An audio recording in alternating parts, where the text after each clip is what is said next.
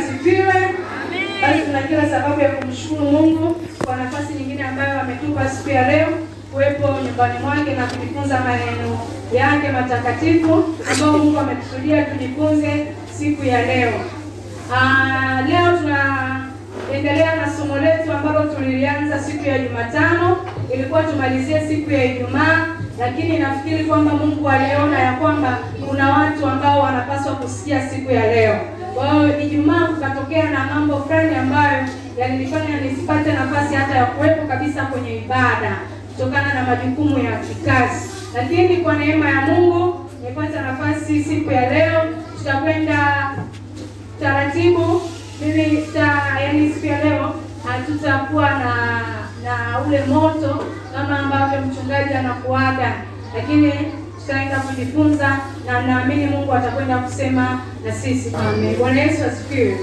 Wakati mhubiri wa asubuhi mwalimu anafundisha, nilikuwa najiuliza kwamba nita nitaongea nini, kwa sababu yale yote ambayo nilikuwa nimeandaa kuongea siku ya leo ameyaongea, na nikapata uthibitisho wa Roho Mtakatifu kwamba Mungu alikuwa anataka kutufundisha sisi watu wa Mungu tulioko Yombo Kisiwani, kuna namna anataka kututoa mahali tulipo na kutupeleka mahali pengine. Bwana Yesu asifiwe. Wanasema kitu kiki- kikisemwa na zaidi ya mtu mmoja ina maana kwamba ni unabii, si ndio eh? Kwa neno la Mungu likijirudia mara mbili zaidi inaonyesha kwamba ni unabii. Basi kwa wale ambao mlikuwepo siku ya Jumatano, tulijifunza somo linalosema kumgusa Mungu, na leo vivyo hivyo tunaendelea na somo letu la kumgusa Mungu.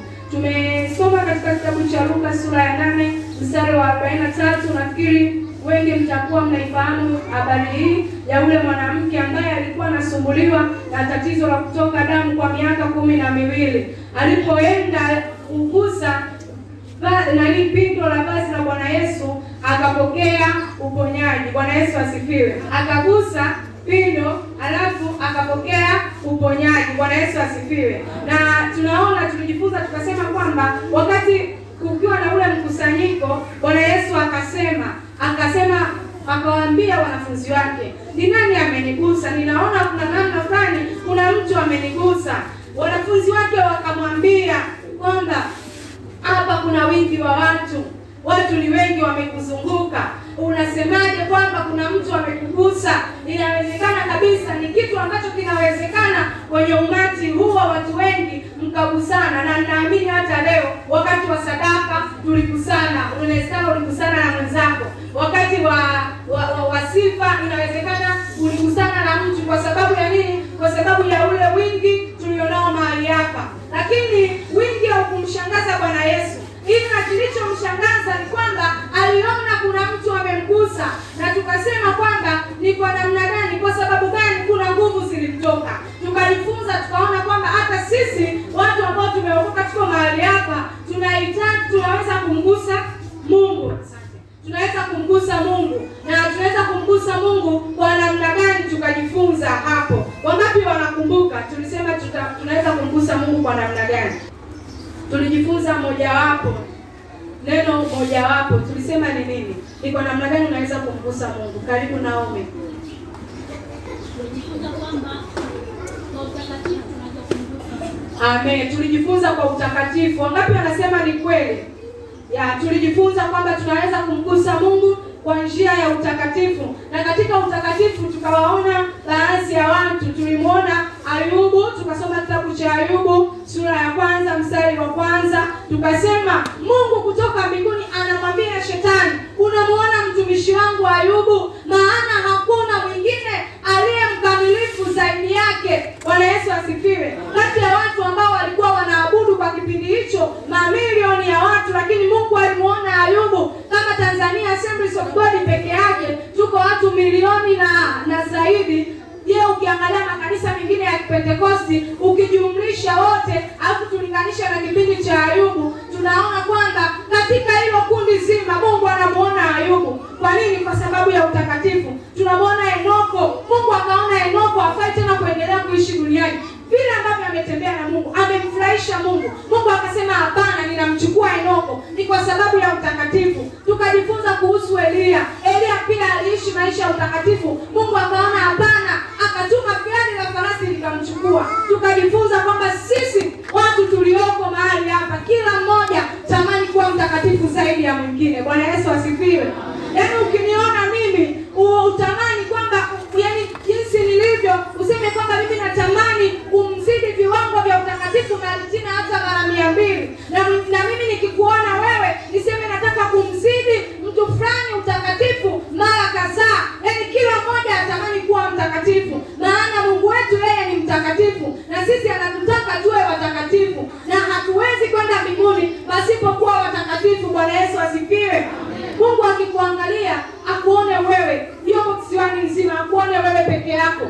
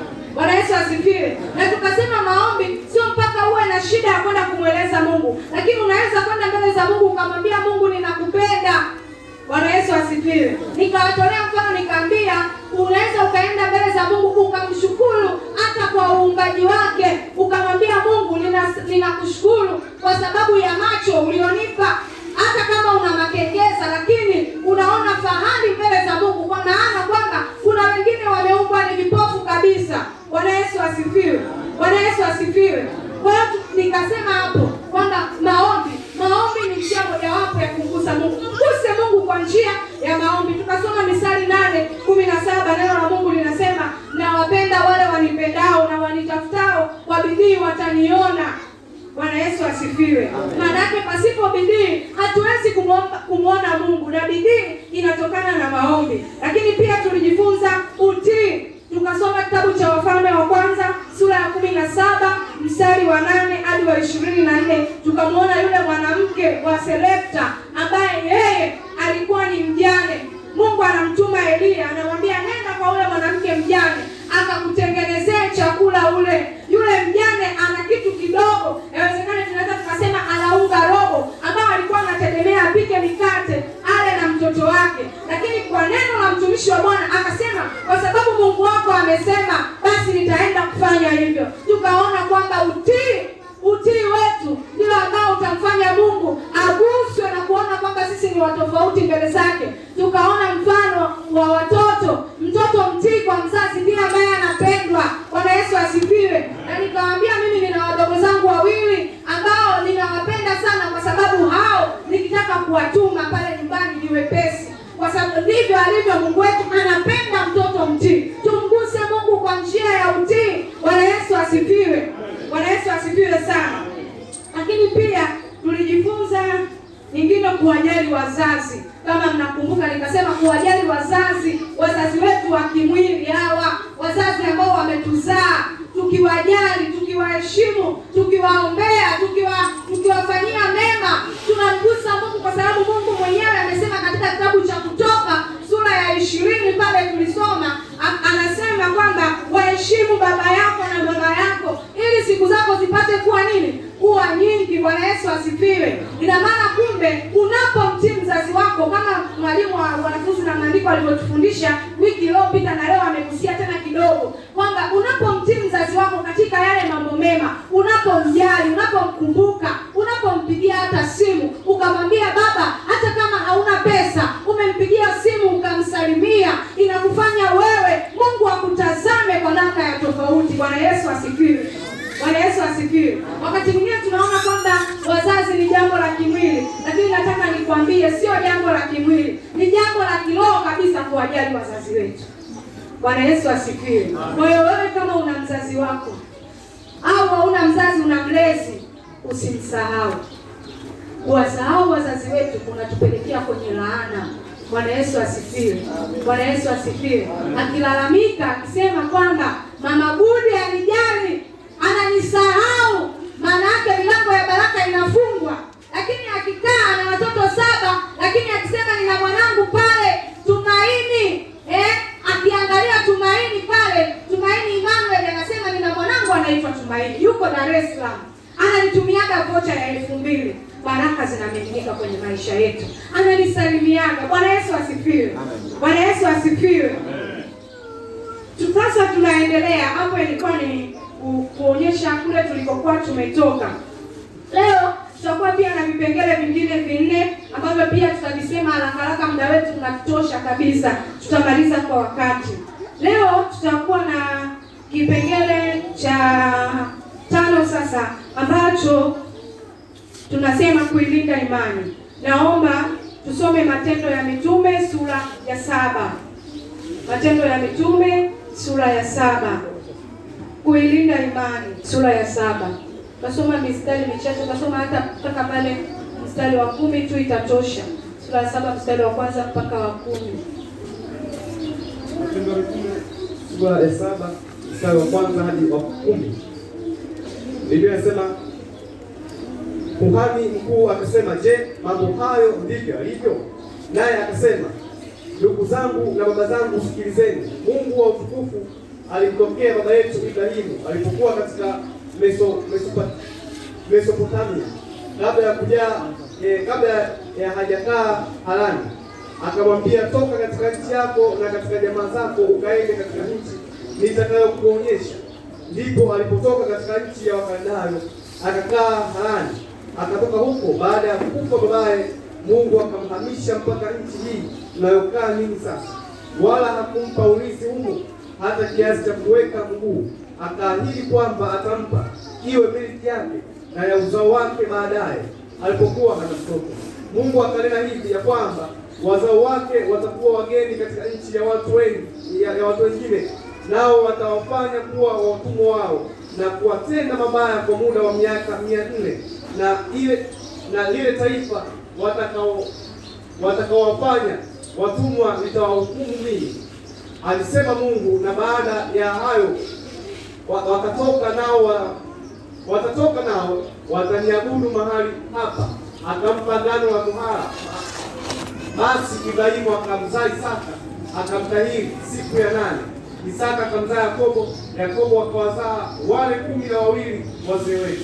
Wale wazee wetu waka- wakimwonia wakimwonea wivu Yusufu, wakamuuza ende Misri. Mungu akawa pamoja naye, akamtoa katika ziki zake zote, akampa fadhili na hekima mbele ya Farao mfalme wa Misri, naye akamfanya awe mtawala juu ya Misri na nyumba yake yote. Amen. Sasa tuna tunakwenda mstari wa hamsini na nne.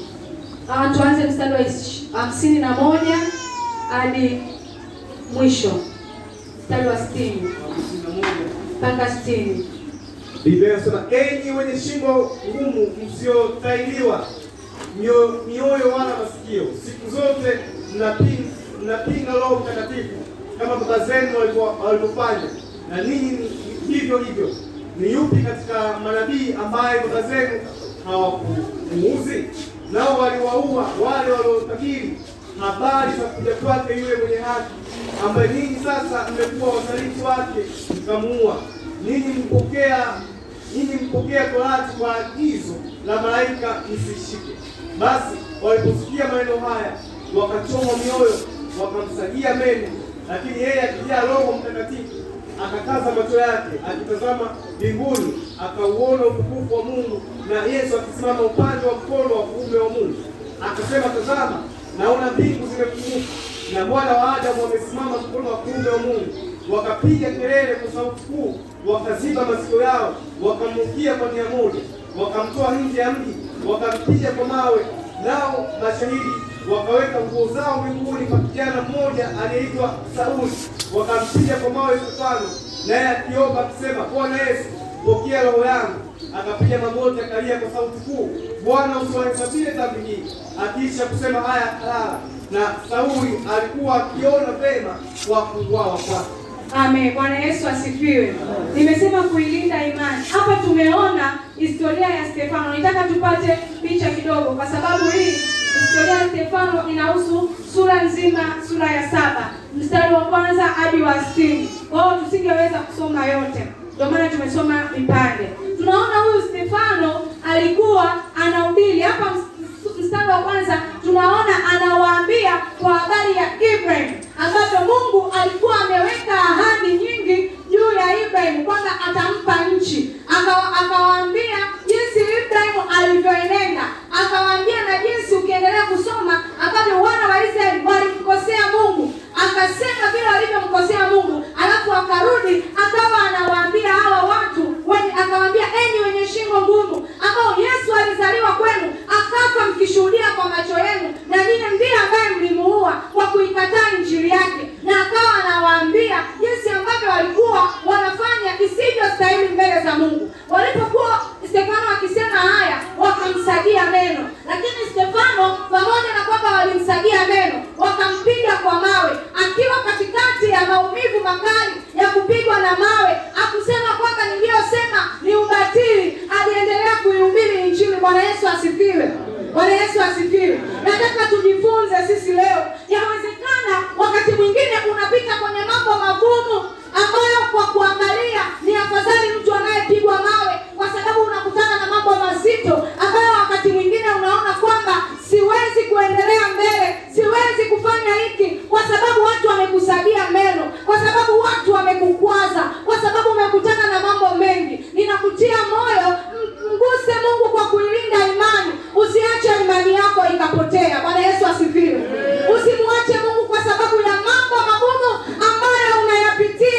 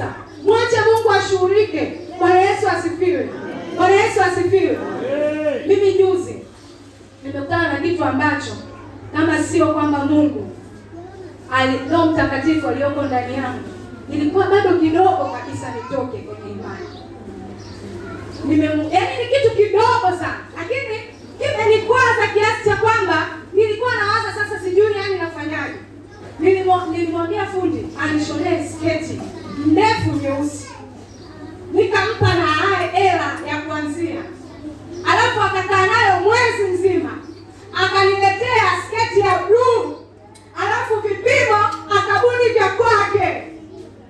Yani unajua namna ambayo inakwaza? Umemwambia nishonee nyeusi, alafu kakuletea ya bluu, sio mama Aleni.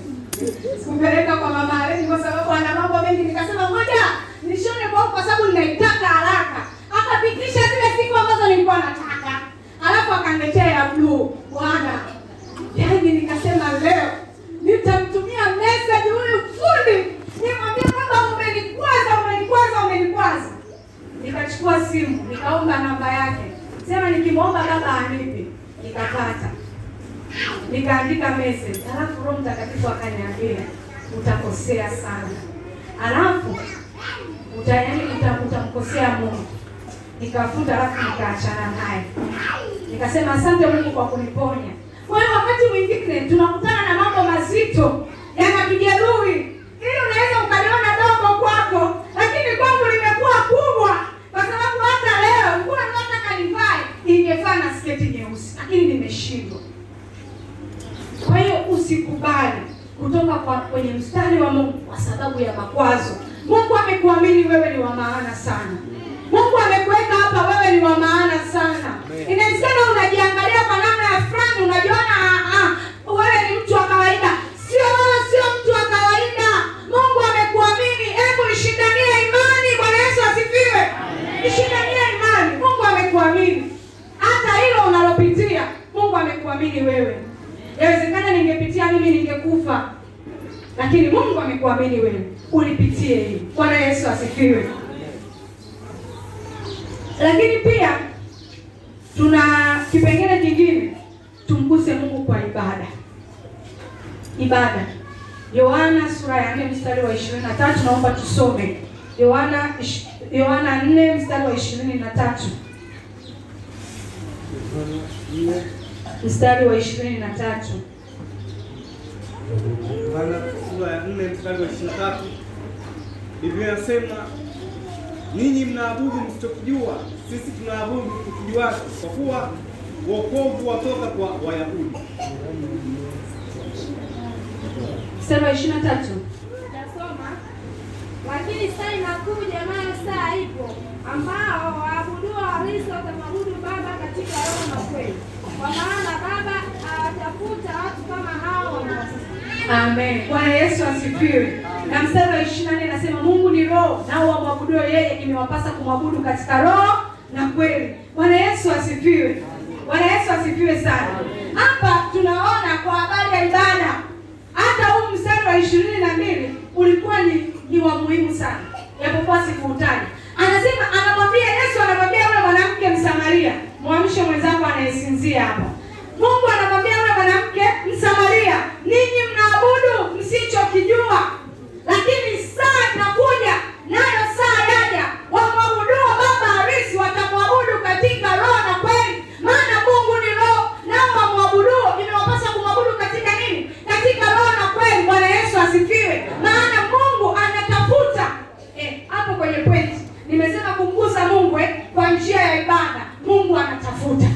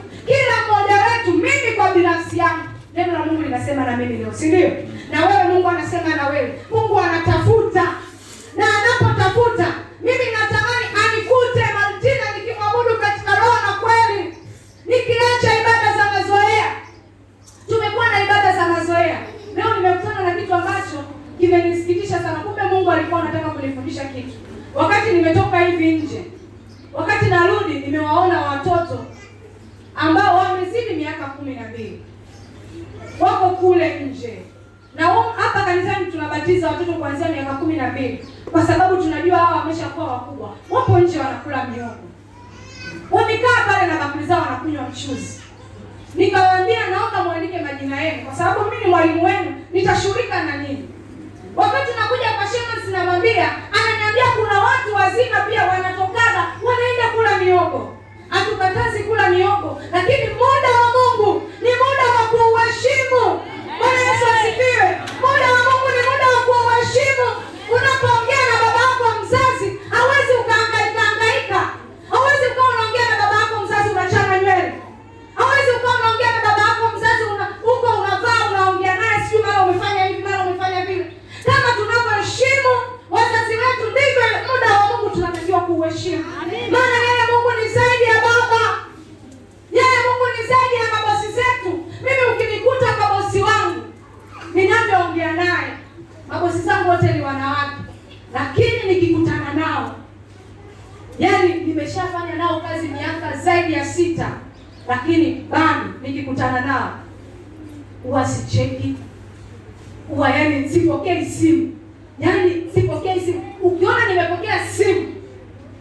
Kwa- na bosi wangu, basi ni simu ya baba, na nitamwambia tu baba, nitakupigia maana hapa siwezi kuongea, siwezi kuwa na uhuru. Unapata wapi uhuru wa kwenda kula una upo hapa kumsikiliza baba yako? Eti unapata wapi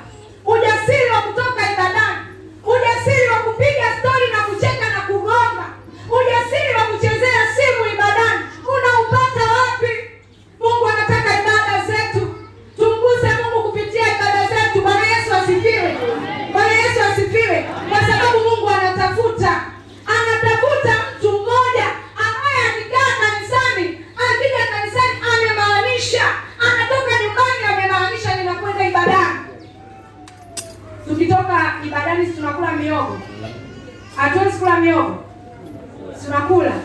Tukitoka ibadani, tunaweza kunywa chai. Ndio maana hata sisi jikanisema tulikuwa tunauza nini, maandazi na chai, lakini tulikuwa tunauza baada ya ibada hatuwezi kuuza kwenye ibada. Hata watoto tumewakatazia kuwauzia maandazi yetu, kwani hatupendi hela. Tunapenda, lakini tunajua kwamba huu ni muda wa Mungu. Muda wa Mungu sio muda wa kumchezea. Bwana Yesu asifiwe. Leo tunawezekana tukawa tunaona kawaida na tunacheka, lakini Mungu akiamua, hatutaamini kitakachotokea. Mungu atakapoamua kukufanya wewe kuwa mfano hautaamini. Bwana Yesu asifiwe. Kwa sababu Mungu hataki watu ambao wanaleta mzaa. Wakati mwingine mtu yupo tunaabudu, unashangaa mtu anasinzia, yaani watu wanaabudu lakini mtu anasinzia. Kwa hiyo yaani, yaani unajua mimi huwa nashangaa. Wakati wa mahubiri, inawezekana tunahubiri taratibu, lakini muda wa kuabudu mtu anasinzia, yaani tunaabudu akababa, mtu anasinzia. Na wakati mwingine mwingine asinzii, lakini amesimama hivi, muda wa kuabudu anakuangalia. Yaani hata kama wimbo haujakuvuta haujakupeleka kwenye uwepo, wewe fumba tu macho eh? Yaani wewe mwelekezee tu Mungu mawazo yako. Sasa unaanza kuwaza, Martina leo kavaa viatu vile vyenye rangi ile, Martina leo kasuka, Martina leo hivi, leo Lydia pale mbele kavaa gauni lile. Yaani unawaza, yaani, unaanza ku mawazo yako yako kwa wana praise, hayako kwa Mungu. Ibada za ibada yangu imguse Mungu. Tuache ibada ya mazoea. Mungu anatafuta, na katika kutafuta kwake basi anikute mimi, akukute wewe. Bwana Yesu asifiwe. Akiangalia akukute wewe, aseme yani, huyu kwa kweli, huyu Leonista huyu ananiabudu katika roho na kweli. Makanisa si yako mengi ya kusali, si ndio jamani? Basi kama tumetoka huko kwenye makanisa mengine tumekuja hapa, tuelewe sisi ni nani na nini tunapaswa kufanya. Mungu anatutaka sisi kumwabudu katika roho na kweli, bila kuangalia mtu mwingine. Ibada ni wewe binafsi na Mungu wako, wala sio makwazo ambayo umekwazwa. Ibada ni wewe binafsi na Mungu wako, wala sio na mume wako. Na ndio maana neno la Mungu linasema mwingine atatwaliwa, mwingine atafanyaje? Ataachwa. Anasema wengine watakuwa wako shambani. Kwani shambani watu si na waume zao, wanaenda kulima, lakini mmoja anatwaliwa, mwingine anaachwa. Kwa sababu gani? Kwa sababu kila mmoja Mungu anamtazama yeye kama yeye, hamtazami kwa namna nyingine. Bwana Yesu asifiwe. Usije ukasema kwamba mimi sitoi fungu la kumi kwa sababu mume wangu atoi. Mungu anamtazama wewe kama wewe. Usije ukasema mimi sifanyi hivi kwa sababu mwenyekiti wa mama hafanyi. Mungu anakutazama wewe kama wewe. Unaweza ukasema ah, mimi naamua kufanya hivi kwa sababu Martina anafanya. Mungu anakutazama wewe kama wewe. Mimi pamoja na umartina wangu ninaweza nikaenda jehanamu, halafu wako kuwa umesimama utaenda mbinguni. Mungu hana upendeleo. Bwana Yesu asifiwe. Bwana Yesu asifiwe. Tumaanishe tunapokuja ibadani, tuwafundishe na watoto wetu kumjua Mungu tunayemwabudu. Bwana Yesu asifiwe. Bwana Yesu asifiwe. Tangu nyumbani, niwatolee mfano wa mchungaji Soga, mkurugenzi wa idara ya CS taifa na no jimbo. Mungu labda anamwandaa kuwa taifa, japo kashazeeka. Jimbo, huyu mkurugenzi alituambia siku moja, akasema yeye ni mchungaji, ana watoto wake na nyumba yake iko karibu na kanisa, lakini amewaambia watoto wake, nyie ni washirika, mkiwa kanisani kwangu ni washirika, na kwa kuwa washirika hawatokaji wakaenda kunywa maji nyumbani, ni marufuku mtoto wa mchungaji mimi na nasemea sasa kwa upande wake, atoke hapa kanisani akanywe maji nyumbani. Amewaambia marufuku, na hakuna sitaki kusikia mtoto anataka hela ya maji.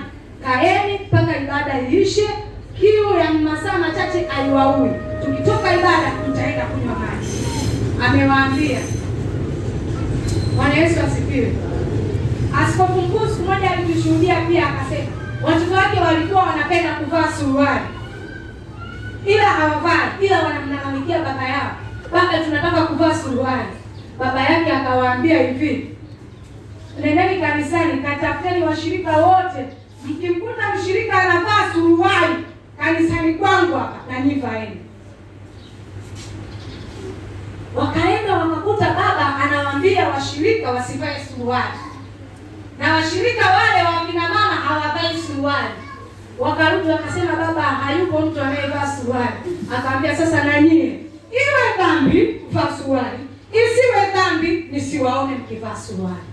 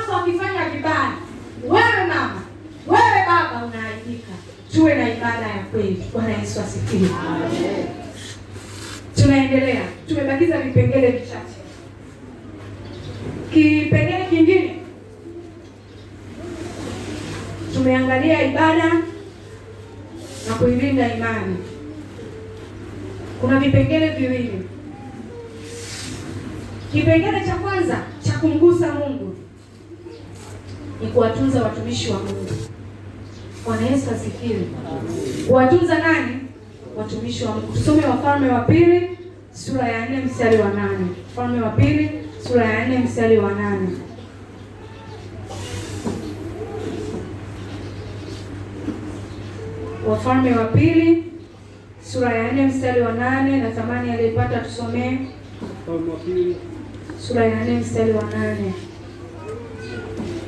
Wafalme wa pili sura ya nne mstari wa nane. Inasema hata ikawa siku moja Elisha alikwenda Shunemu, na huko kulikuwa na mwanamke mmoja mwenye cheo, naye akamshurutisha aje ale chakula. Ikawa kila alipopita njia ile huingia kula chakula.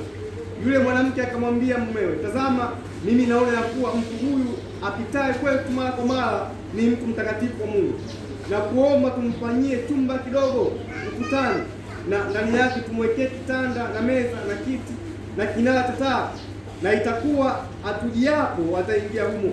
Ikawa siku moja akafika huko, akaingia katika chumba kile, akalala. Akamwambia Geazi mtumishi wake, mwite yule Msunami, Naye alipokwisha kuitwa, akasimama mbele yake, akamwambia sema naye sasa. Tazama, wewe ume- umetutunza sana namna hii, utendewe nini basi? Inatosha. Ish- Tuishie hapo alafu tutaendelea tena baadaye. Bwana Yesu asifiwe. Tunaona huyu mwanamke, mwanamke nani? Mshunami. Mshunami sio jina lake, yaani hilo ndio kwa jina lake. Naweza tukasema mwanamke mluhuru. Huyu mwanamke alikuwa anamuona kila siku Elisha anapita, na alipokuwa anapita, huyu mwanamke alikuwa ni mtu mwenye cheo, yaani ni mtu mwenye cheo, anawaongoza watu wake, na inaonekana alikuwa ni mtu mwenye kibali kwa watu wake, si ndio? Alikuwa ni mtu mwenye kibali, lakini hakuona cheo chake kwamba ni chochote, akawa anahakikisha kwamba Elisha anapata chakula. Bwana Yesu asifiwe. Kila anapopita anapata chakula, akawa anamtunza mtumishi wa Mungu. Bwana Yesu asifiwe. Tunaona hapa Elisha anamuuliza kwanza, akamwambia na mume wake kwamba tumtengenezee kachumba huyu mtumishi wa Mungu akae hapa.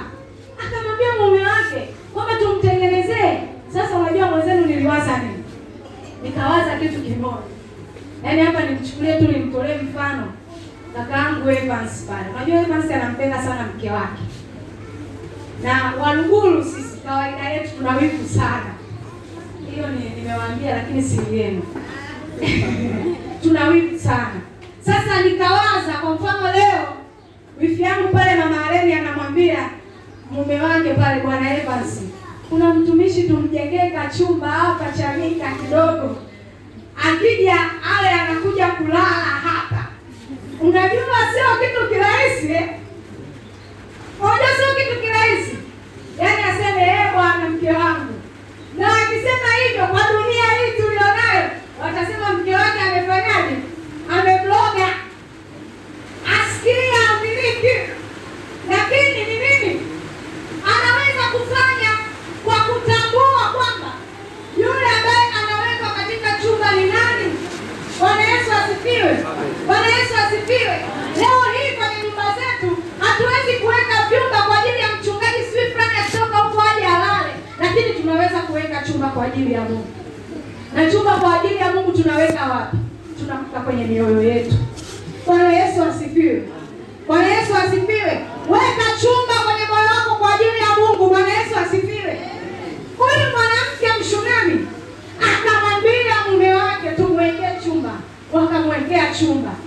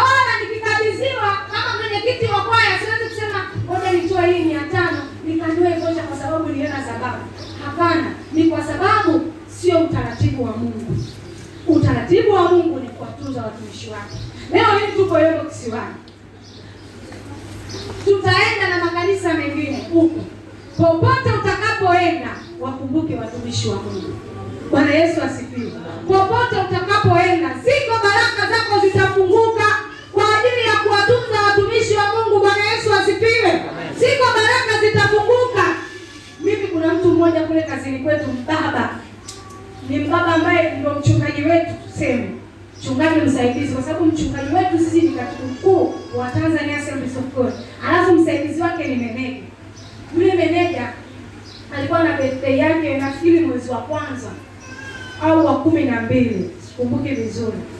Sasa yule baba ni mtu ambaye anajali sana watu wengine. Sasa kwenye birthday yangu mimi mwaka jana nilihubiri cheko na nikawaambia watu kwamba leo ni siku ya birthday yangu nini nini. Yule baba alikuwa wa kwanza kunipa zawadi, wa pili akawa makamu askofu mkuu. Sasa ilipokuwa birthday yule baba nikasema lazima na mimi nifanye kitu kwa mtumishi wa Mungu. Yaani nilikuwa nimezamilia kwa nikawa nauliza ile tarehe. Tarehe yake ilipofika mwenyewe akasema jamani, leo birthday yangu, kama mtu yeyote anaweza kutuma huko kamuamala kwenye simu atume. Sasa mimi nikawa siji, alikuwa hayupo, amesafiri. Aliporudi nikabeba hela yangu ndogo sana, ndogo ndogo, yaani halingani na yeye, ni ndogo. Nikafika nikamwambia baba, ili ukanywe soda. Akaniambia mimi sinywi soda, na hela yako. Nikamwambia unakunywa nini? Akasema supu. Nikamwambia basi hii supu inatosha, nenda ukanywe supu kwa ajili ya birthday yako. Unajua nini kilichotokea? Ameniambia ikifika birthday yako niambie wiki moja kabla. Sasa hebu fikiria wiki moja kabla nimwambie zawadi gani hiyo naandaliwa. wiki moja kabla. Na yule baba sio maskini, ilikuwa japokuwa hela nilompa ile alikuwa kadogo kweli. Maana mshahara wake labda kwa ile hela nilompa mara elfu ishirini na nane yaani mshahara wake ambao alikuwa anapokea. Bwana Yesu asifiwe. Maana waliweka tu nyumbani kwake, wanakwambia fensi yake ya nyumba imegharimu milioni thelathini. Yaani hiyo sio nyumba, fensi ile iliyozunguka ukuta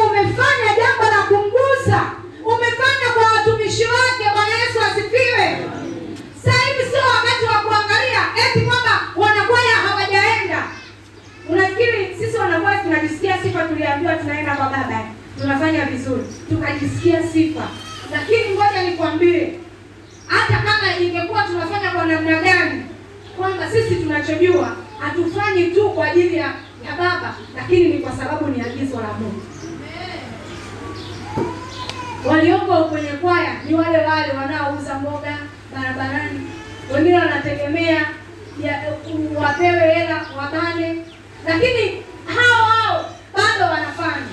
Ngoja nikutie moyo, hujachelewa bado, hujachelewa mpendwa. Bwana Yesu asifiwe. Hata kama haupo kwenye idara yoyote, beba sabuni yako ya buku. Siku moja alikuja Judi, huyu Judi mdogo, huyu Judi, nafikiri majina ya kina Judi wana upendo sana. Hata mimi mdogo wangu yule mdogo ana upendo sana. utaka uone, anapenda atumwe yeye tu dukani, sio mwingine, pamoja na mdogo wake. Juni akaja nyumbani, ametuletea mikate na kipindi kile ilikuwa ni kipindi cha kufunga. Sasa nimesema ametuletea kwa sababu mimi naishi pale, lakini alikuwa analeta kwa mchungaji. Mimi sio mchungaji, akawa ameleta namna ambayo mchungaji amepokea. Yaani inawezekana wakati mwingine sio mara yake ya kwanza analetaga nyanya, analetaga mchele, anakuja na mchele wake kilo moja, lakini anaenda wapi? Kwa mtumishi wa Mungu, amefanya vizuri kwenye mtihani wangu. Si ameongea Kiingereza siku ile ingine hamjaelewa hapa. Anasema amen. Eh, si mliona? Lakini ni kwa sababu ziko wapi. Mimi na wewe, mimi sisemi hivi kwamba nafuatilia jamani, natamani kwamba Mungu atukushe kwenye viwango, na kama Mungu tunataka atukushe, ni lazima tufanye yale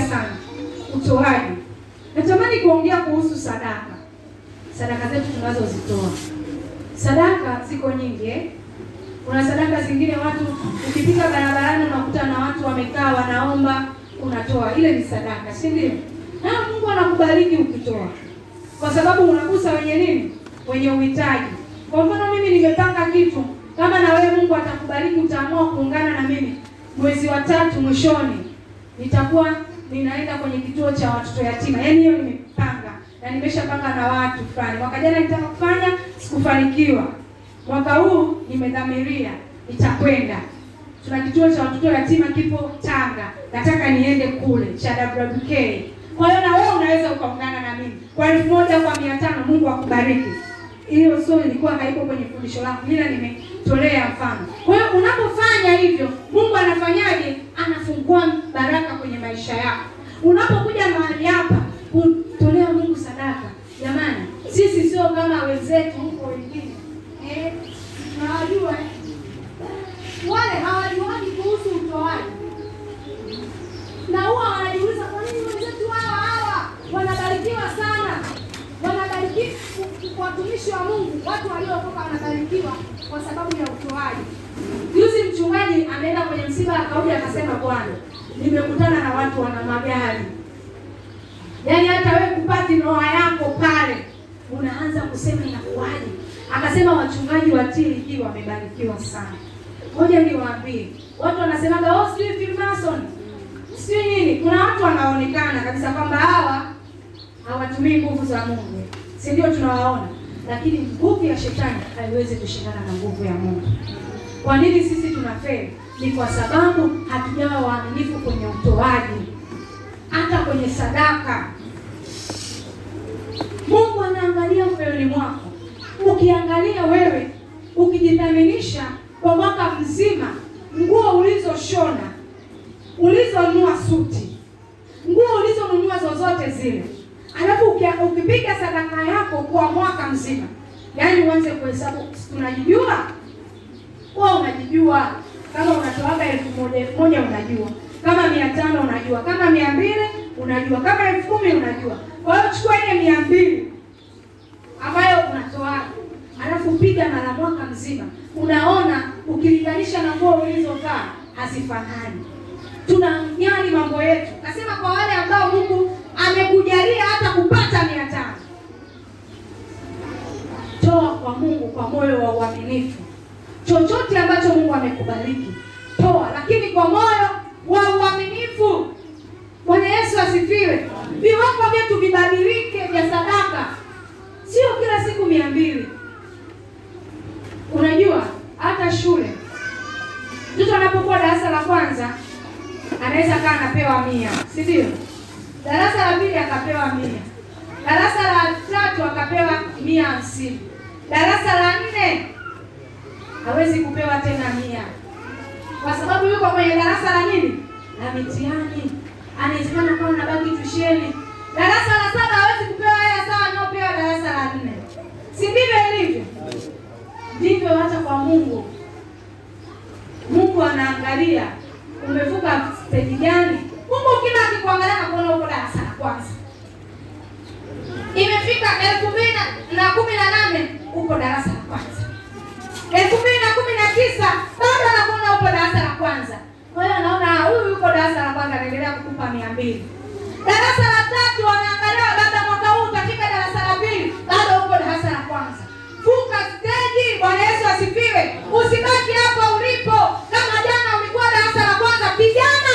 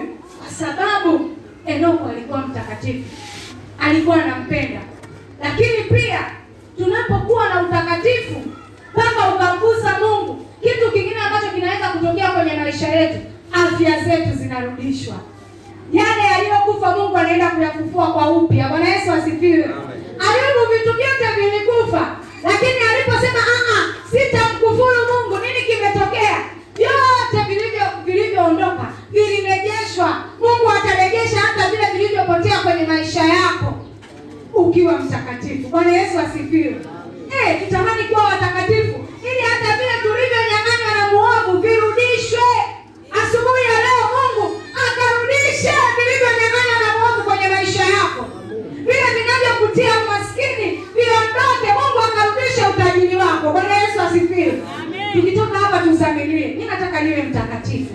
Bwana Yesu asifiwe. Lakini pia maombi, faida ya maombi, faida ya maombi ni nini? Milango inafunguka. Eh, neno la Mungu linasema lolote mtakalolifungulia duniani limefunguliwa na wapi? Tunafungua kwa njia gani? Eti tunafungua kwa njia gani? Eh, kwa njia ya maombi. Fungulia, mwambie Mungu, nafungulia baraka zangu. Wewe rafiki yangu, nafungulia lolote tutakalolifungulia duniani na mbinguni limefunguliwa. Sisi Mungu ametupa nafasi, ametupa heshima. Leo nenda kafungulie, mwambie Mungu, nataka kuwa mwombaji, ili ufungue vilivyofungwa. Mungu anaenda kurejesha. Kama watoto wako walikuwa wa mwisho wa mwisho shuleni, simama kwenye maombi. Mungu anaenda kurejesha akili zao. Hakuna mtu ambaye hana akili, ni shetani tu anateka fahamu za watoto wetu, anateka. Lakini leo tunarejesha kwa jina la Yesu. Faida nyingine haya hapa, niliongea kuhusu kuwajali wazazi. Kuwajali wazazi, jamani, neno la Mungu lisinasema upate heri. Nani anataka kufa mapema? Hakuna hapa. Wote tunataka kupata maisha marefu, si ndio? eh? Hatuwajali wazazi wetu. Kanuni ya Mungu ni hiyo tuwe wajali wazazi, maisha marefu yako mbele yako. Bwana Yesu asifiwe. Eh, watendee mema. Una uwezo wa kufanya kikubwa, fanya. Una uwezo wa kufanya kidogo, fanya. Mfurahishe mzazi wako. Bwana Yesu asifiwe. Okay, na faida ya utii tukisoma katika kitabu cha Kumbukumbu la Torati sura ya 28 tunaona pale faida ya utii, lakini pia tunamwona huyu mwanamke mwisho kule, nilisema tutasoma, lakini ehe, amesema unataka utendewe nini? Basi je, uombewe neno kwa mfalme au kwa amri wa jeshi? Yule mwanamke akamjibu, mimi ninakaa katika watu wangu mwenyewe. Akasema basi atendewe nini? Gehazi akajibu, hakika hana mwana na mumewe ni mzee. Akasema hana mwana huyu Eh, Mungu anakutana na uhitaji wako unapokuwa mtii. Bwana Yesu asifiwe. Unapofanya kwa watumishi wa Mungu, Mungu anakutana na nini? Na mahitaji yako. Mungu anafanya kwako. Huyu mwanamke Mshunami akapata mtoto, Yu- huyu mwanamke wa Serepta akapata mtoto, na yule Mshunami tulijifunza tukaona mtoto wake alikufa, Mungu akamrejesha tena, akamrejeshea uhai. Uhai wetu unakwenda kurejeshwa, kila kilichopotea kinakwenda kurejeshwa kama tutasimama na kufanya sawasawa na mapenzi ya Mungu. Bwana Yesu asifiwe. Bwana Yesu asifiwe. Na tunapotoa tunabarikiwa zaidi. Mungu ameandaa baraka nyingi sana kwa ajili yetu, lakini kanuni ni moja tu, ni kumtolea Mungu kwa moyo wa uaminifu na moyo wa kupenda na moyo wa kukubali na moyo wa utayari. Bwana anakwenda kutugusa. Bwana Yesu asifiwe. Asubuhi ya leo ninakuombea uwe na moyo wa kupenda kuwa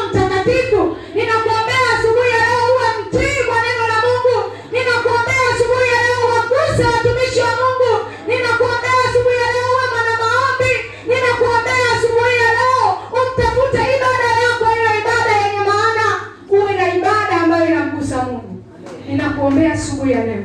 Mungu akutane na wewe. Ninaomba Mungu wa mbinguni akutane na mimi asubuhi ya leo, nisiwe kama nilivyokuja. Mungu afanye mabadiliko katika maisha yangu. Mungu awabariki.